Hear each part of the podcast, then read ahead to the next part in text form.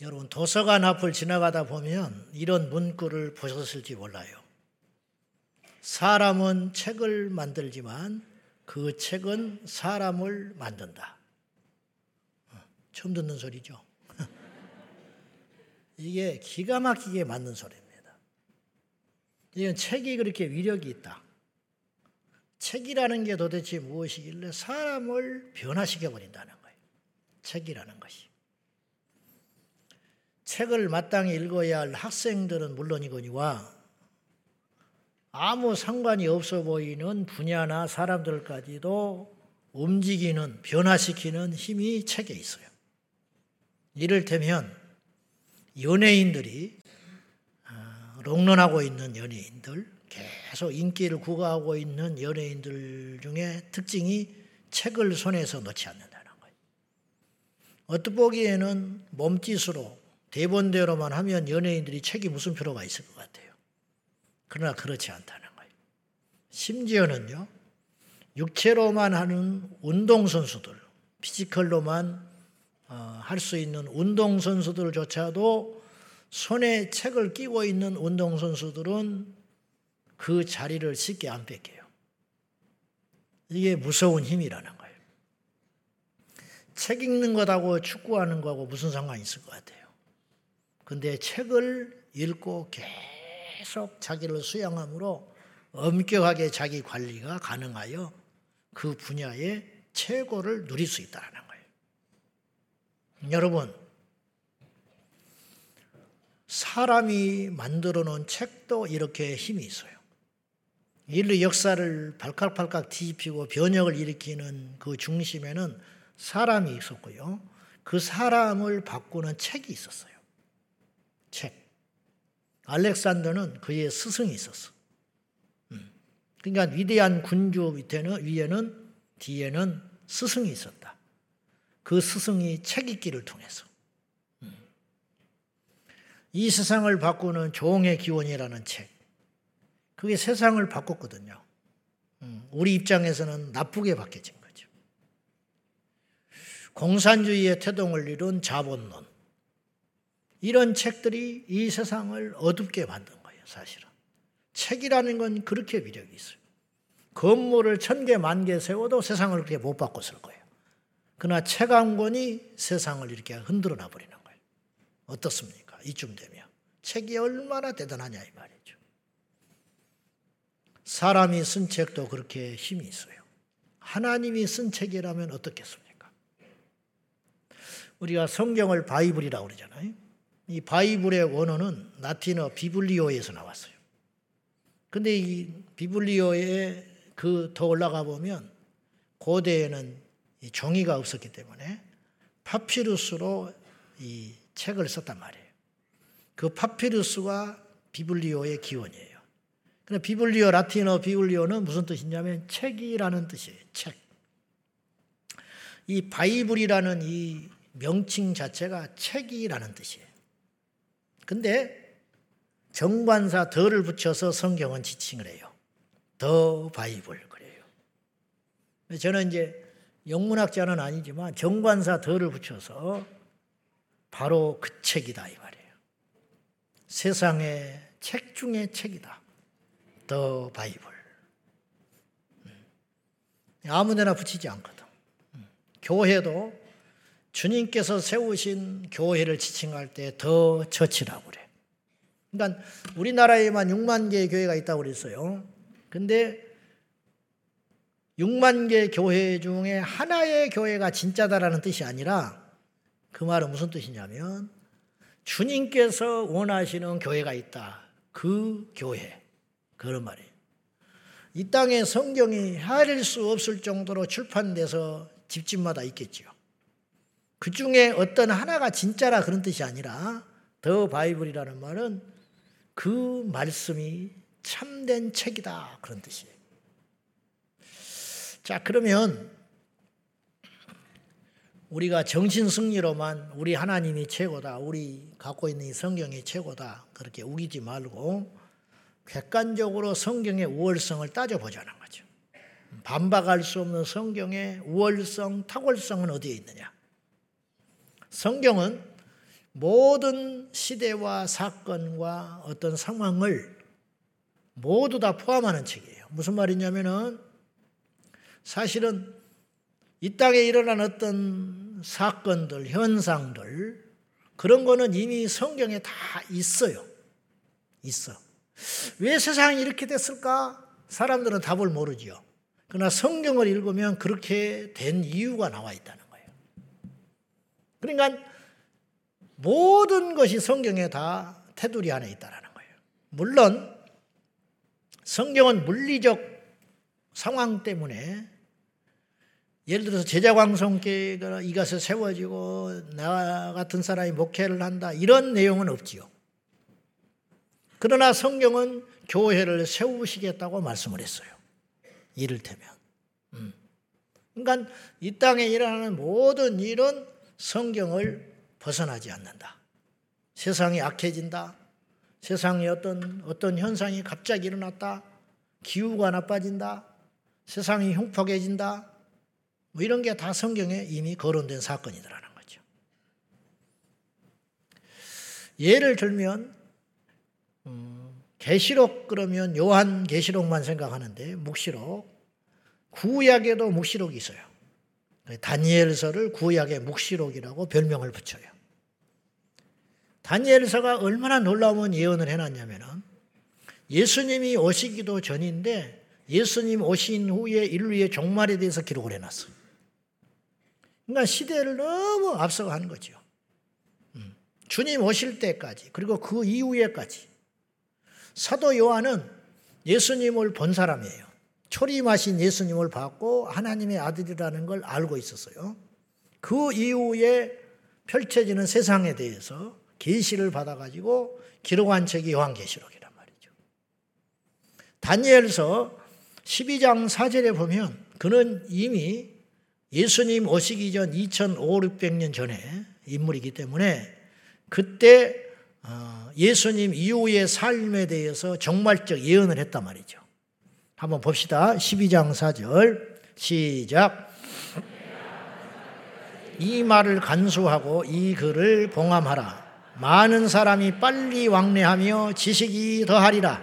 자, 이제 다니엘에게 하나님께서 준 계시가 너무 놀랍고 충격적인 게없어서 다니엘이 혼절해 버려요. 그 계시를 감당을 못해. 어. 그러니까 다니엘이 자기가 짜내서 해놓은 예언이 아니란 말이에요. 일방적으로 주의 계시가 다니엘에게 임해가지고 그걸 두렵고 떨림으로 남겨놓은 계시가 다니엘이란 말이죠. 다니엘서. 그 다니엘서에 어떤 말을 기록을 했냐면 주의 천사가 다니엘에게 말하기를 다니엘아 마지막 때까지 이 계시를 잘 간직하도록 해라. 그래 간직을 했으니까 우리 손에까지 온 거예요, 이게. 할렐루야. 그리고 일시적으로 봉함해 놓으라는 거예요. 일부에게만 가르치고 알 수 있도록 아직 확실히 오픈하지 말도록 해라. 그리고 마지막 때가 되면 많은 사람이 빨리 왕래하며 지식이 팽창하여 더해지는 세상이 올 것이다. 성경에 시간 관계상 다 이걸 말을 못해요. 하나의 예만 내가 가져온 거예요. 마지막 때가 되면 사람들의 왕래가 무척 빨라지고 지식이 팽창하여 많아지는 세상이 올 거라는 거예요. 한 10년 전에, 30년 전에 이런 예측을 했다면, 아, 상당히 예지력 있는 사람이다. 그렇게 볼 수 있어요. 근데 어떻게 그 옛날에 이런 말을 남길 수 있느냐? 이건 본인이 남긴 말이 아니에요. 하나님이 그를 통해서 계시한 거죠. 제가요, 신학을 할 때 2000년 되기 전에 2000년이 뭐 new millennium이다 그래가지고 엄청나게 많은 예언들이 쏟아져 나왔습니다. 그래서 여러분 알다시피 뭐 컴퓨터 버그 2000년이 되면 은행에 있는 뭐 돈이 다 날아가 버리고 막 그럴 것이니까 막 비상이다 그랬는데 아무런 일이 안 일어났어. 밀레니엄 버그라고 기억나지요? 예. 그런데 제가 90년대 말쯤 학교를 다니면서 2000년이 맞이하면 한국 사회가 어떻게 변할 것인가에 대한 예측서가 있었어요. 그 당시 경제학자, 뭐 대단한 학자들이 그 책을 내가 미리 봤어요. 그리고 이제 근자에도 한번 봤어. 10분의 1도 안 맞았어. 2000년이 흘렀는데 그때는 막 그것이 맞을 것 같았어요. 이대로 가다가는 세상이 이렇게 되겠다. 틀린 게 너무 많아. 그러니까 몇 년, 몇십 년 앞도 예측을 못 했어요. 근데 성경은 수천 년 전의 후의 이야기를 예측을 했다. 이게 어떻게 인간의 지혜와 생각으로 가능하겠냐는 거죠. 그래서 성경은 물리적으로는 2000년 전에 마무리 된 책입니다. 사도 요한을 통해서 AD 100년에 마무리됐어요. 그 뒤에 성경은 안 쓰여졌어요. 이게 닫혀버린 책이라는 거예요. 더 이상 성경이 있을 수 없어요. 그러면 상식적으로 그 당시에 해당되는 이야기로 끝나야 된다는 거예요. 그런데 이 책은 지금도 살아 생생한 책이라는 거예요. 왜 그러냐? 이 책은 인류의 처음과 마지막까지를 다 담아놓은 하나님의 계획서이기 때문에 그렇다 이 말이죠. 그래서 천년 전에 읽은 사람도 이 책에서 새로움을 느끼는 거예요. 오늘 우리도 이 책을 읽으면 또 뭔가를 느껴요. 앞으로 주님 오시기 전까지 천년, 이천년, 삼천년이 흘러서 주님이 오시지 않는다면 그때에도 이 책은 누군가에게 충격을 주고 그 사람을 바꾸고 그 사람을 회심시키는 능력이 될 것이라는 거예요. 이래서 이 책을 더 바이블이라 그러는 거예요. 책 중에 책이라는 하나님이 쓴 책이라는 거예요. 이 책은. 성경은 몇 가지 예를 들면 아시는 대로 적 그리스도의 출현을 이야기하고 있어요. 이 적자가 붉을 적자가 아니에요. 대적할 적자예요. 그러니까 Antichrist. 그리스도를 대적하는 가짜가 나타날 거다. 그래서 성경학자들은 히틀러가 출현했을 때 히틀러를 적그리스도라고 혹시 저 자가 이 세상을 다 통일시키고 그리스도를 대적하는 가짜 메시아 역할을 할 수 있지 않을까. 나폴레옹의 출연을 보고 또 그렇게 예측을 하기도 하고. 근데 그건 다 틀렸어요. 아니야. 지내놓고 보니까. 아직 나타나지 않았어요. 아니면 어디 지금 은밀한 곳에서 성장하고 있는지도 몰라. 적그리스도가. 적그리스도는 사람으로 나타날 거야. 로봇도 아니고 어떤 동물도 아닐 거란 말이죠. 물론 요새는 이제 휴면 공학이 발전하면서 AI가 적그리스도가 될 수 있다라고 새로운 학설이 나오기도 하지만 중요한 건 이거예요. 성경에 적그리스도를 거론했다는 게 중요한 거예요. 그런 말은 이 세상 어느 책에도 없다 이 말이죠. 그리고 앞으로 성경에는 화폐 없는 세상이 올 것을 이미 2000년 전에 예언을 해놨어요. 사도 요한에 의해서 계시록 13장. 앞으로 인류에게는 사람의 신체 부위도 딱 특징 지어서 이야기해서 이마나 손에 표를 받지 아니하면 매매할 수 없게 될 것이다. 이런 세상이 온다는 거예요. 이걸 언제 예측했다고요? 2000년 전에 이게 가능하냐 이 말이에요. 컴퓨터도 없고 아직 화폐도 전 세계적으로 자리 잡기 전이에요. 그 당시에는 종이도 없어요. 화폐도 없어. 음. 그런데 어떻게 그 말을 예언을 할 수가 있냐? 이게 사도 요한의 책이냐 이 말이에요. 그럴 수 없다라는 거예요. 여러분, 여기 지금 계신 여러분 중에 거의 90% 어, 이상은 화폐 잘 안 쓸 거예요. 지금 현재. 거의 카드로 써요. 그래서 애들도 이 돈을 준다 그러면 귀찮아요. 그냥 카드 주라 그래요. 카드. 왜냐? 찬돈 주고받기 귀찮으니까. 여러분 주머니나 지갑에 동전 있는 사람 많지 않을 거야. 거의. 예, 동전이 지금 사라지고 있어요. 그 다음에 지폐가 사라져. 그러면 성경의 예언대로 인류에게 이 경제 활동을 하는 데 있어서 화폐는 필수적이거든요. 그러면 이 화폐를 대신할 수 있는 대체물이 등장할 거라는 거예요, 성경에. 근데 그것이 뭐냐? 짐승의 표로 등장할 거라는 거예요. 짐승은 마귀거든. 이런 이야기를 2000년 전에 했다는 거예요. 물론 이것에 대해서 반론도 만만치 않아요. 그걸 문자적으로 해석하면 안 된다라고 하는 반론도 있지만 그 반론도 역시 허점이 있어요. 그러니까 저는 일단 이 성경을 저 제 영혼의 안전을 위해서 그대로 믿어요. 저는 여러분은 알아서 하시는데 그 성경은 나는 제, 그대로 믿고 있어요. 어찌 됐든 가짜 예수의 등장도 성경은 예언을 했고 갈수록 인간성이 상실될 것에 대한 예측도 성경은 했고 근데 이거는 이제 보편적 예언이니까 그럴 수 있어요. 그런 말은 할 수 있어.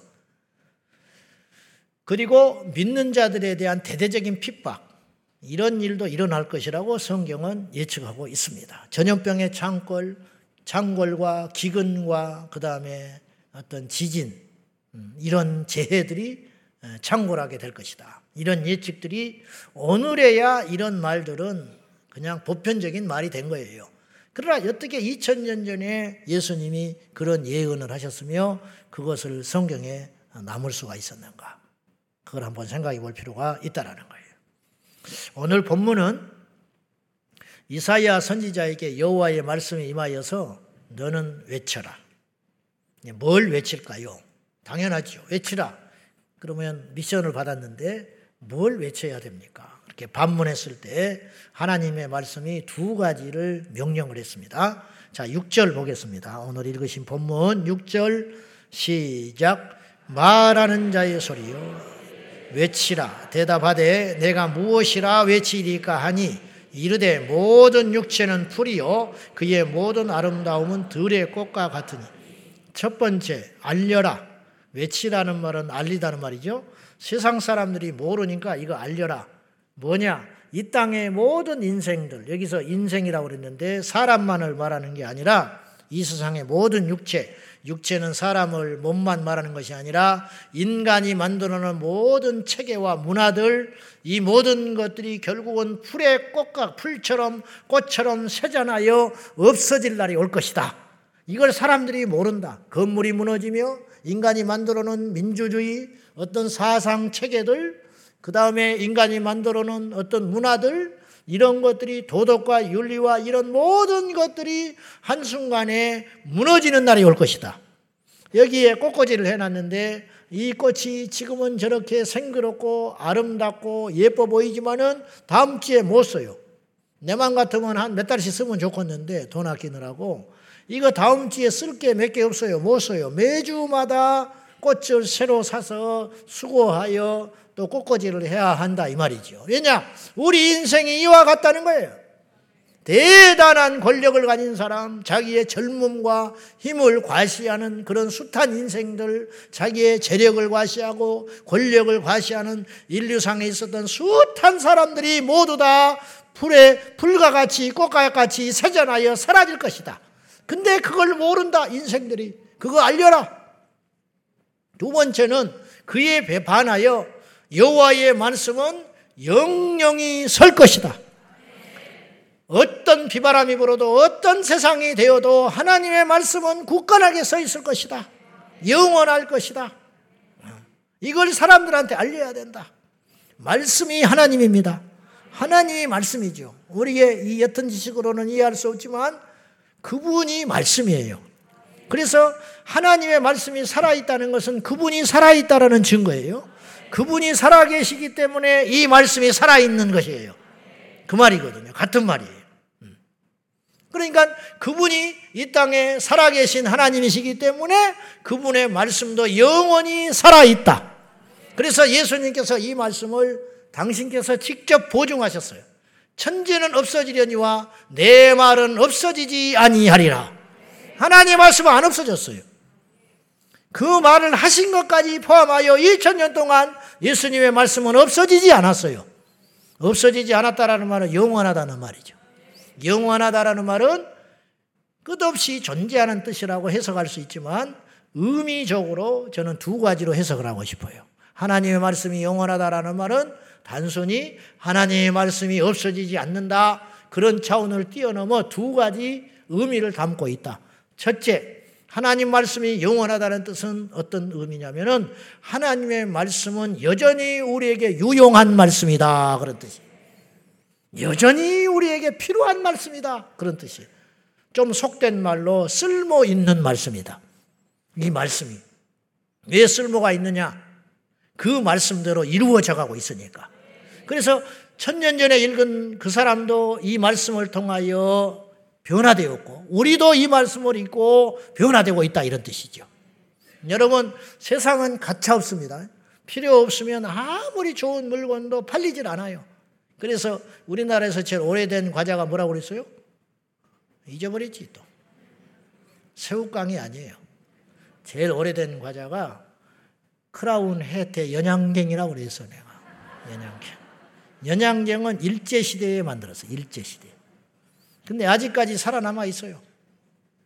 그보다 맛있고 그보다 많이 팔렸던 과자도 종말을 구한 과자가 제법 많아.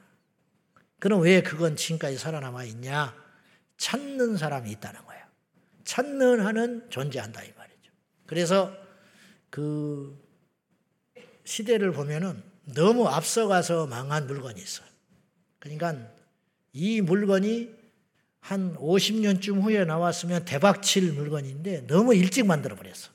이 사람이 너무 앞서가 버렸어. 물건 자체는 틀림없이 좋았는데 그 시대 사람들에게 쓸모가 없는 물건이었다는 거예요. 근데 성경이 오늘까지 존재하는 이유. 니체는 장담하고 죽었어요. 성경은 없어질 거라고 장담했지만 없어지기는 커녕 점점점 성경이 왕성하고 세계 최고의 베스트셀러가 되는 이유가 뭐냐? 이 성경을 찾는 자가 있다. 그리고 왜 찾냐 이 말이에요. 필요하니까. 이 책을 읽음으로 살게 되고 이 책을 읽음으로 하나님을 만나게 되고 이 책을 읽음으로 생명을 얻기 때문에 이 책이 쓸모가 있기 때문에 영원하다 이런 뜻이에요. 두 번째는 이 성경이 영원하다는 말은 진짜다 그런 뜻이에요. 진리라는 말은 진실이라는 말이에요. 여러분 아무리 진리라 해도 가짜면 진리가 아닌 거예요. 가짜가. 이 성경이 허무맹랑한 책이라면 이 성경은 버림받아요. 당대의 어떤 사람도 자기가 살았을 때는 사람들한테 대단한 인기를 얻고 이렇게 칭찬을 받고 존경을 받았을지 모르지만 그가 죽은 후에 그의 삶이 거짓으로 드러나면 하루아침에 묻혀버리고 맙니다. 아무도 안 찾아. 그 사람이 남긴 책도 보지 않고 그 사람이 이루는 업적도 다 부정되어 버리고 심지어는 그 사람을 흠모하여 만드는 동상도 파괴시켜 버리고 마는 거야. 왜냐? 그 사람의 인생이 가짜였기 때문에 거짓이었기 때문에 당대에는 속은 사람이 있었지만 시간이 흘러서 진실이 밝혀지면 가짜라는 것이 밝혀지면 부정되어 역사 속에서 파내버리고 마는 거야. 성경이 이토록 오래도록 우리 손에 있고 존재하는 이유는 뭐냐? 성경이 진리이기 때문에 진실한 책이기 때문에 영원하다 이런 뜻이에요. 진실한 책이기 때문에. 그러면 성경은 크게 두 가지 구조로 되어 있어요. 첫째는 사건의 기록이야. 사건. 하나님이 천지를 창조하셨다. 이건 사건이잖아요. 사건. 그렇죠? 어, 모세가 갈대상자에 실려져서 바로의 공주의 양아들이 되었다. 이건 그냥 기술이잖아요. 사실의 기술. 그러면 실제로 그런 일이 있었냐는 거죠. 음? 실제로 그런 일이 과거에 있었다면 성경은 사실인 책이지.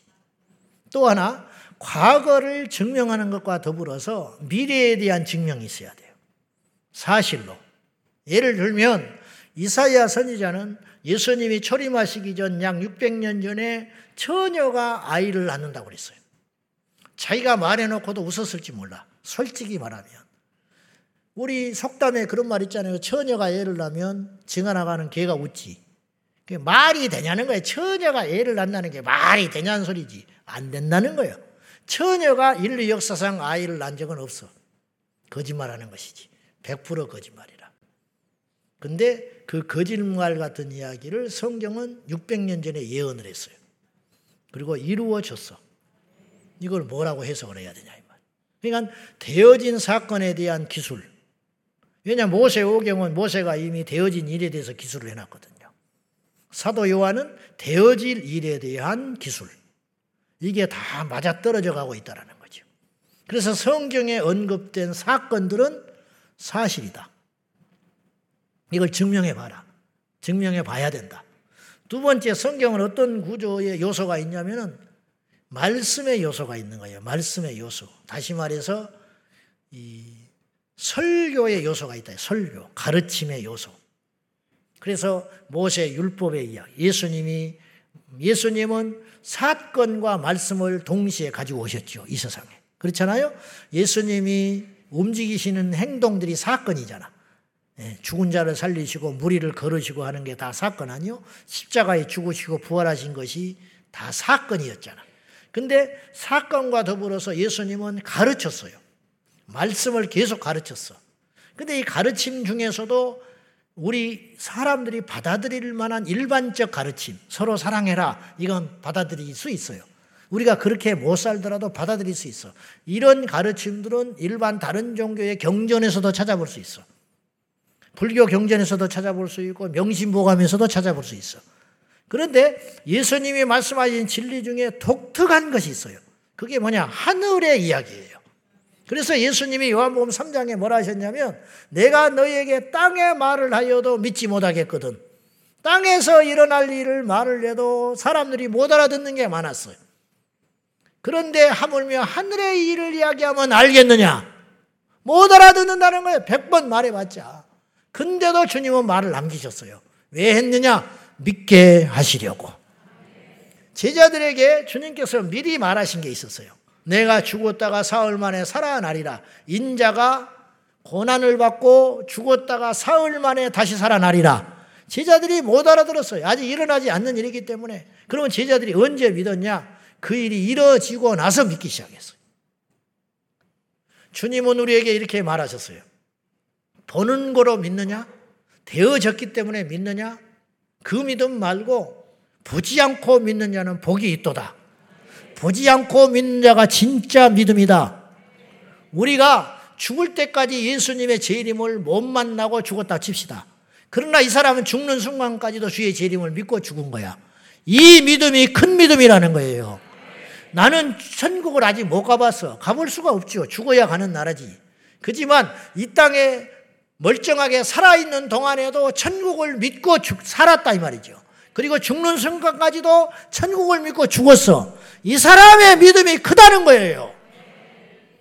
입신을 해가지고 소수의 증언자를 세우게 이 시대에 다니엘이나 이사야나 이런 사람 사도 바울로 쓰시려고 나팔로 쓰시려고 어떤 소수의 사람들에게 은혜를 주셔서 죽지 않았지만 죽은 후에 이루어질 천국을 보여주는 경우들이 종종 있어. 그 사람들이 보고 와서 증언을 해요. 그러면 그 사람은 믿어요. 그러면 와, 그 사람은 천국을 보고 왔다네. 그렇게 칭찬하고 대단하게 생각할 일이 아니라 그 사람은 보고 믿게 됐다 이 말이죠. 그러나 우리는 보지 않았지만 그 말을 믿음으로 우리가 믿음을 갖게 됐다면 어떤 믿음이 큰 믿음이냐 이 말이에요. 보지 않고 믿는 믿음이 진짜 믿음이에요. 내가 안진병이 있는데 일어나서 주님을 만난 것이 대단해 보이지만 사실은 그게 아니고 성경에 성경을 읽다가 성경 속의 모든 사건과 교훈들이 진리로 내 안에 믿어지게 된다면 그 사람의 믿음은 너무너무 큰 믿음의 사람이라는 거예요. 그러므로 이 말씀을 믿으시기를 축복합니다. 현상을 따라가면 흔들려요. 현상을 따라가면 왜냐하면 병이 낫다가도 다시 재발된다든지 기적이 있다가 기적이 사라진다든지 그러면 그 사람의 믿음이 송두리째 흔들릴 거 아니에요. 그러나 말씀을 붙잡는 자는 흔들리지 아니하리라. 그래서 우리가 말씀 신앙이 되어야 된다 그런 뜻입니다. 우리가 그 노아의 방주의 사건을 빌려서 성경의 노아의 사건이 진실한 것이었다. 우리가 그걸 몇 주 전에 살펴봤어요. 예수님의 증언도 확증을 하신 거예요. 예수님이 노아의 방주의 사건이 실제로 있었다는 걸 전제하고 예수님이 사복음서에 무슨 말씀을 하셨냐면은 노아의 시대의 사람들처럼 먹고 마시고 장가가고 시집가다가 홍수 있는 당일날 다 멸망을 당했다. 너희들 그러지 마라. 그 말 하신 거거든요. 그거 사건을 가져왔다는 건 사실이었다는 뜻이에요. 예수님이 내가 너에게 보일 표적은 요나의 표적밖에 없다. 요나의 기적, 요나가 고기 뱃속에 들어가서 사흘을 있다가 나온 것을 인정하셨어요. 그러므로 그 사건은 사실인 거예요. 사실. 여리고성 이야기를 우리가 한번 다시 연구해 보면서 정말 사실이었을까? 네. 성경에는 여리고성이 무너진 것이 사실이라고 기록하고 있어요. 그러면 객관적인 역사적 자료를 통해서 여리고성이 무너지는 것이 사실이냐? 이걸 찾아보자는 거죠. 고고학자들이 성경에 있는 사실들을 발굴하고 진짜인지를 알아보려고 하는 노력들이 굉장히 많았어요. 근데 여러분 놀랍게도 그 모든 노력들은 거의 결과물들을 얻고 있어요. 거의 결과물들을 얻고 있어. 무슨 말이냐면 과학이 발전하면 성경은 부정될 것이라고 하는 과학 신봉주의자들의 예측이 보기 좋게 빗나가고 있어요. 과학이 발전하면 성경과 대치하는 게 아니라 성경의 내용들을 뒷받침하는 당황한 일들이 일어나고 있는 거예요. 그들의 입장에서는. 자, 1920년대에 영국의 고고학자 가스탱이라는 사람이 후원을 받아가지고 여리고성 탐사에 나섰어요. 그리고 여리고성을 마침내 팔레스타인에서 찾아냈어요. 그런데 이 여리고성을 발굴하면서 몇 가지 특이한 점을 발견을 했어요. 이 사람이. 첫째, 이 땅의 모든 성은 외부에서 안쪽으로 무너져 있어요. 왜냐 밖에서 치고 들어가니까. 근데 여리고성은 유일하게 안에서 밖으로 무너져 있었어요. 이런 성은 있을 수가 없는 성이라는. 어떤 바보가 자기 성을 무너뜨리고 나오겠어. 두 번째 특이점이 발견됐는데 항아리나 갖가지 그 도구 속에서 식량이 고스란히 있었어요. 여리고 성에는 식량이 고스란히 남아 있었다. 이건 뭘 우리에게 시사하느냐면 성이 갑자기 무너져 버렸다는 거예요. 자, 성은 100% 포위당해 가지고 무기가 떨어지거나 혹은 식량이 떨어지고 물이 떨어지면 투항을 하는 법이에요. 그래서 식량이 남아 있지 않아요. 성은. 근데 여리고 성에는 식량이 남아 있었다. 이거 뭐냐? 성경의 사실을 뒷받침하는 거예요. 성경에는 7일 만에 무너진 걸로 나와요. 그러니까 식량이 남아 있었죠. 날마다 한 바퀴씩 마지막 7일째는 일곱 바퀴 돌고 소리를 지르니까 여리고성이 무너져 버리고 말았다. 조심해야 돼, 소리 지를 때. 금요일 날 이렇게 소리 질러대면 교회가 무너질 수가 있어요. 여러분 누가 마음에 안 들거든 그 집에 가서 한 일주일 돌아버려요. 그리고 무너져라! 그럼 무너져 버릴 수 있어. 그럴 수 있을까요? 그런 일은 세상에 없었어요. 단 한 번 있었다니까 성경에. 세 번째 증거가 특이한 증거가 하나 나왔는데 이거는 고학, 고고학이 발전하고 지질학이 발전하니까 발견할 수 있는 내용인데 지층 구조 속에서 지질학을 지질학을 연구를 해보니까 지금부터 약 3,400년 전에 정확하게 어, BC 1350년경에 그 일대에 강도 6의 지진이 있었다는 걸로 흔적이 발견돼 버렸어요.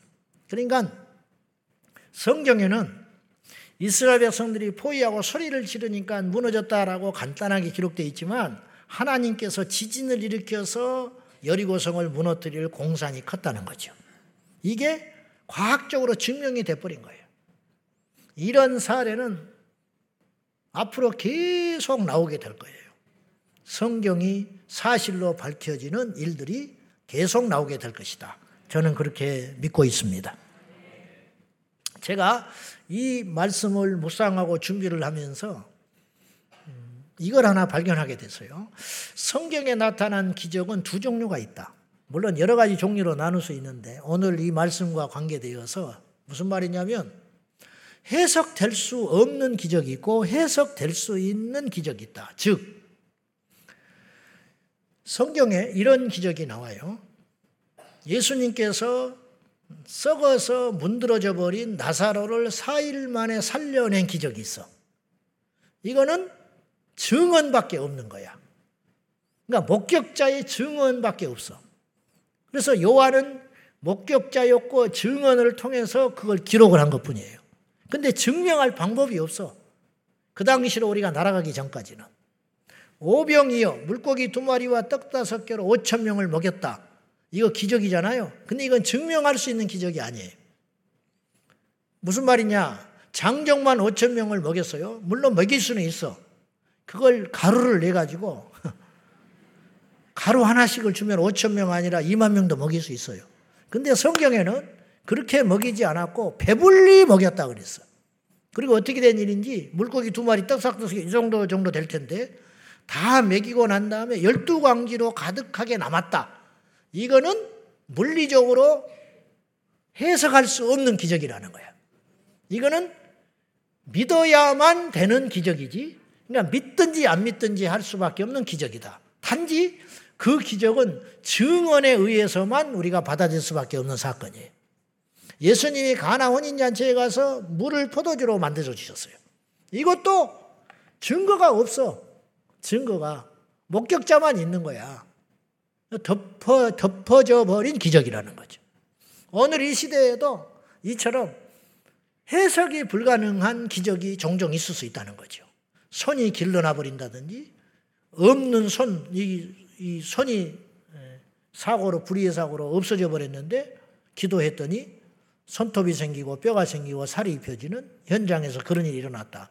이거는 이해가 불가능한 기적이에요. 있을 수 없는 기적이야. 나병 환자가 깨끗하여진지라 성경에 그렇게 나와 있죠. 이게 깨끗해졌다는 말이 무슨 말인지 아세요? 원상 복귀됐다. 원상 복귀. 그러니까 나병이 스톱됐다면 그건 치료된 게 아니에요. 그냥 질병이 스톱된 거지. 근데 성경은 깨끗하여진지라. 남한 장군도 깨끗하여 진지라. 이거는 불가능한 일이에요. 병이 고쳤다는 것은 나병을 고쳤다는 말은 우리가 이 시대에 나병을 고쳤다는 말은 더 이상 나병이 발전 더 진전되지 않고 그 스톱된 상태로 코가 문드러지고 눈이 빠진 상태로 더 악화되지 않고 살아가는 걸 말하는 거야. 현대 의학은 이 정도 할 수 있을지 몰라요. 그러나 예수님은 없는 눈알이 생기고 문드러진 코가 생기고 빠져버린 눈썹이 생기고 잘라져 나가버린 손가락이 깨끗하여졌다. 원상 복귀되었다. 그런 뜻이에요. 그러면 이걸 증명할 방법이 없어요. 이건 증언에 의지할 수밖에 없는 거야. 근데 옆에서 그걸 본 사람이 있어. 그리고 그것을 기록을 한 거야. 기록. 그래서 여러분이 사복음서 영화를 다룬 요한복음이나 그런 영화를 보면 그런 화면 보셨을 거예요. 이렇게 찌그러져가 있는 나우병 환자가 붕대를 칭칭 감고 있다가 예수님이 붕대를 풀어주니까 이렇게 찌그러진 형상이 나오는데 주님이 기도를 하니까 얼굴이 정상이 돼버리는 영화의 장면이 나와요. 실제로 그런 일이 있었을 거라고 나는 믿는 거지요. 믿지만 증거는 없어. 이런 기적이 성경에는 있어요. 두 번째 기적이 있는데 설명할 수 있는 기적이 있어. 이건 분명히 기적인데 설명을 해내기가 가능한 기적이 있다 이 말이에요. 그게 뭐냐? 대표적인 것으로 하나를 예를 들면 홍해의 사건이에요. 자, 홍해의 사건은 우리가 흔히 하나님이 홍해를 갈라지게 하셨다.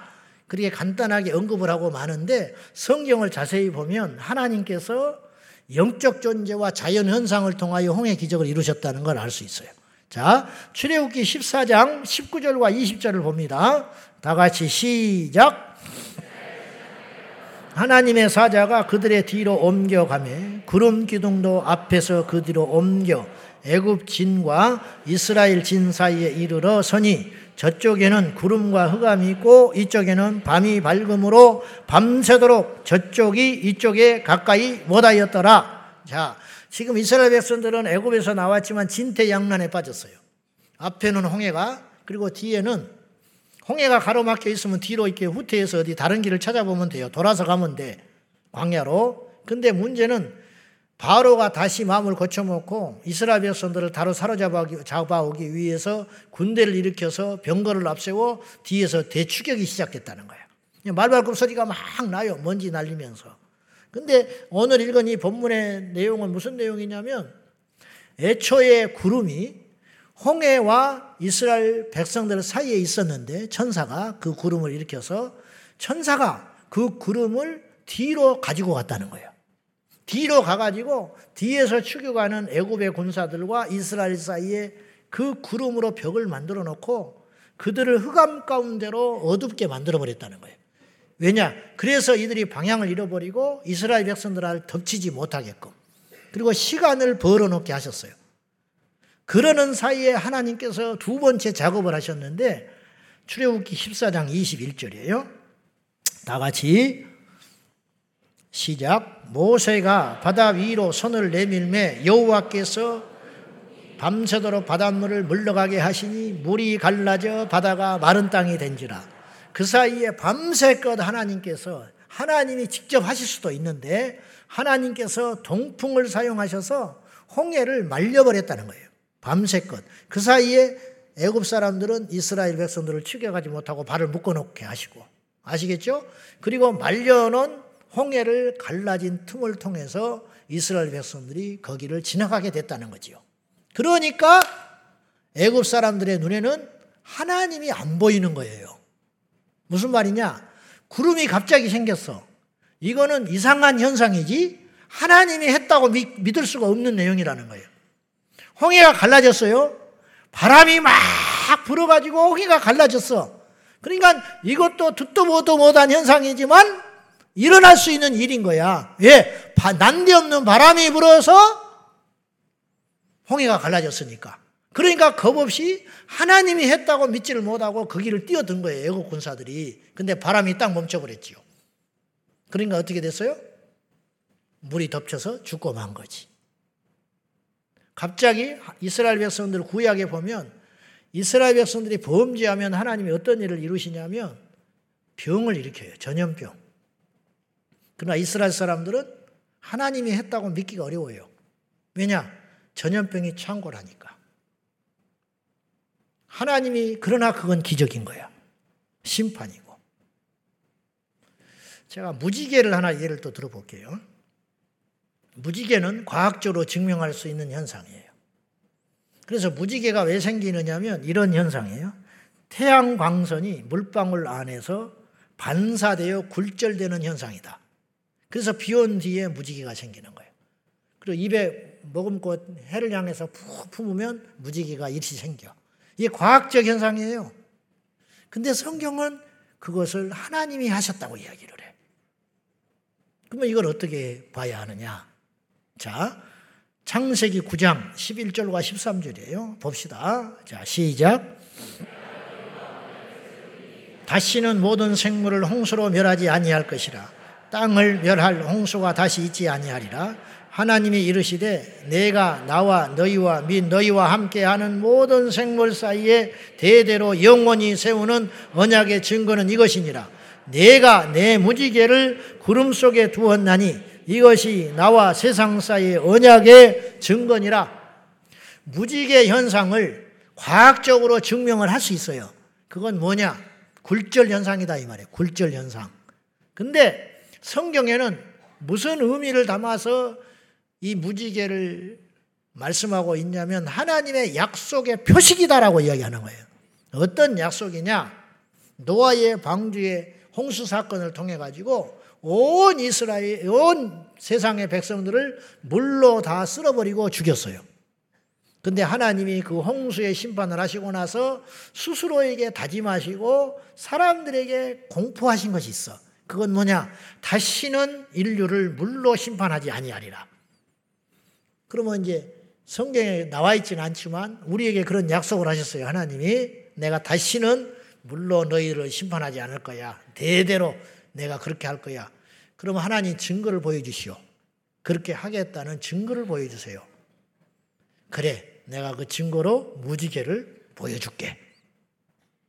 그래서 무지개 현상이 나타났다는 거예요. 과학적으로는 굴절이지만 그러면 나는 이렇게 믿는 거예요. 노아 홍수 이전에는 무지개는 없었다. 아, 목사님. 그때도 비가 왔고 그때도 태양을 향해서 푹 품으면 무지개가 생겼어요. 너 나는 안 생겼을 거라고 믿는 거예요. 감춰놨기 때문에. 여기서 이제 믿음의 갈림길이 생기는 거죠. 이걸 믿는 게 믿음이야. 그러나 나는 예수를 믿고 성경을 믿지만 그건 아니라고 봐. 그건 안 믿는 거야. 여기에서 자유주의 신학이 나오고 세속적 그리스도인들이 만들어지기 시작하는 거예요. 타협하는 자들.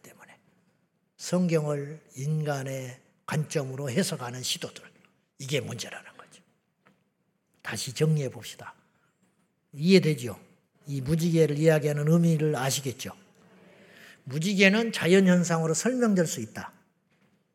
그러나 그 자연현상 속에 나타나는 무지개조차도 하나님께서 띄우지 않으면 안 나타나는 거다. 그는 왜 띄워놨냐? 홍수의 사건을 잊지 마라. 그러니까 우리는 이제 차를 타고 가다가 무지개를 쫙 보거든. 와, 신기하다, 예쁘다. 사진만 찍지 말고 하나님께서 과거에 홍수의 사건을 일으키셨구나. 그리고 다시는 인류에게 물로 심판하지 않는다는 약속이구나. 성경을 아니까 그렇게 해석해야 된다.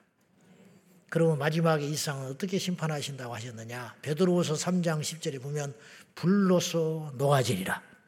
불로 녹여버린다는 거예요. 물로 심판하면요 형태는 남을 수밖에 없어요.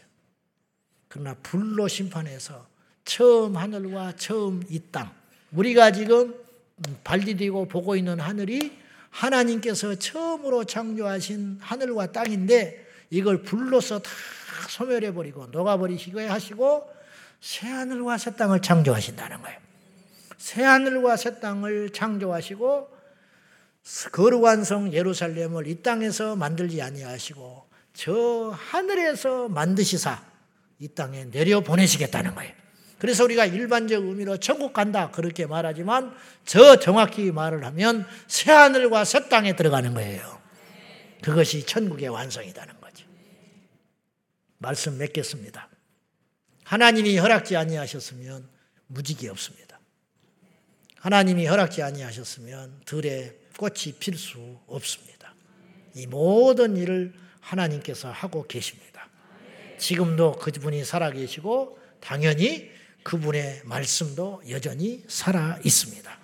성경을 믿으면 다 해결됩니다. 성경이 안 믿어지니 염려가 있고 성경이 안 믿어지니 안 변하고 성경이 안 믿어지니 하나님을 못 만나고 있는 것입니다. 이 작은 머리로 세치도 안 되는 혀로 성경을 부정하지 말고 이 말씀이 그러한가 하고 날마다 묵상하고 믿음으로 인하여 우리의 삶에 놀라운 능력과 기적이 이 말씀을 통하여 일어나는 역사가 일어나기를 예수님의 이름으로 축원합니다.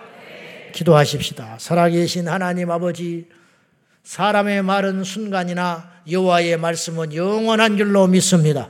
꽃은 시들고 푸른 마르나 여호와의 말씀은 영원히 존재한다 하셨고 이 세상이 사람이 아무리 날고 뛰고 발전을 시켜도 결국은 하나님의 손안에 있으며 말씀을 벗어날 수 없다라는 사실을 아오니 주여 이 귀하고 복된 말씀을 우리 심장에 새기고 읽고 행동하여 승리하는 예수님의 사람들이 되게 하여 주옵소서. 예수님의 이름으로 기도하옵나이다. 아멘.